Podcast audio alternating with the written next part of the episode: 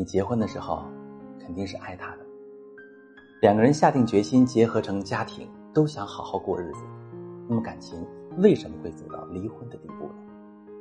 有三个原因。第一，两个人都不懂自我反省，生活里遇到问题挺常见的，大到投资、孩子教育、事业发展，小到一顿饭吃啥，都可能会有分歧。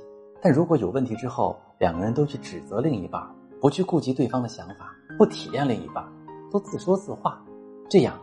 感情一定走不下去。明明两个人是相爱的，应该从爱的角度出发去想：我为什么会让对方不舒服？怎么才能让两个人感觉都很好？这才是正确的意识。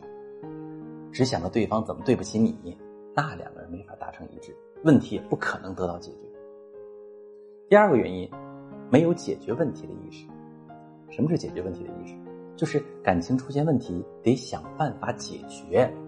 而不是说你怎么这么这么不好？你为什么这么这么对我？这么想是不可能解决问题的。解决问题的人会相信，只要意识到问题，找对方法，问题一定可以解决。当我们这么考虑问题时，就会积极的改变自己的处境，而不是陷入自怜的情绪。好，第三个原因，忽视感情的经历。我们身边会有很多很多事情，可能是工作、朋友。也有的来自家庭，那这些事情呢，占用了我们很多的时间跟精力。当你一身疲惫回到家里的时候，哎，我们可能真的累得不想说话了，只愿意窝在沙发里刷会儿手机，对不对？但其实你还记不记得，你身边还有一个人呢？我觉得哈，我们一定得多花一点心思，陪一陪身边的人，多拿出时间陪陪他，聊聊近况，互相夸一夸对方，感谢他对你的关心，增加你们之间有爱的互动。这些都是在经营感情，像给银行里面存钱一样。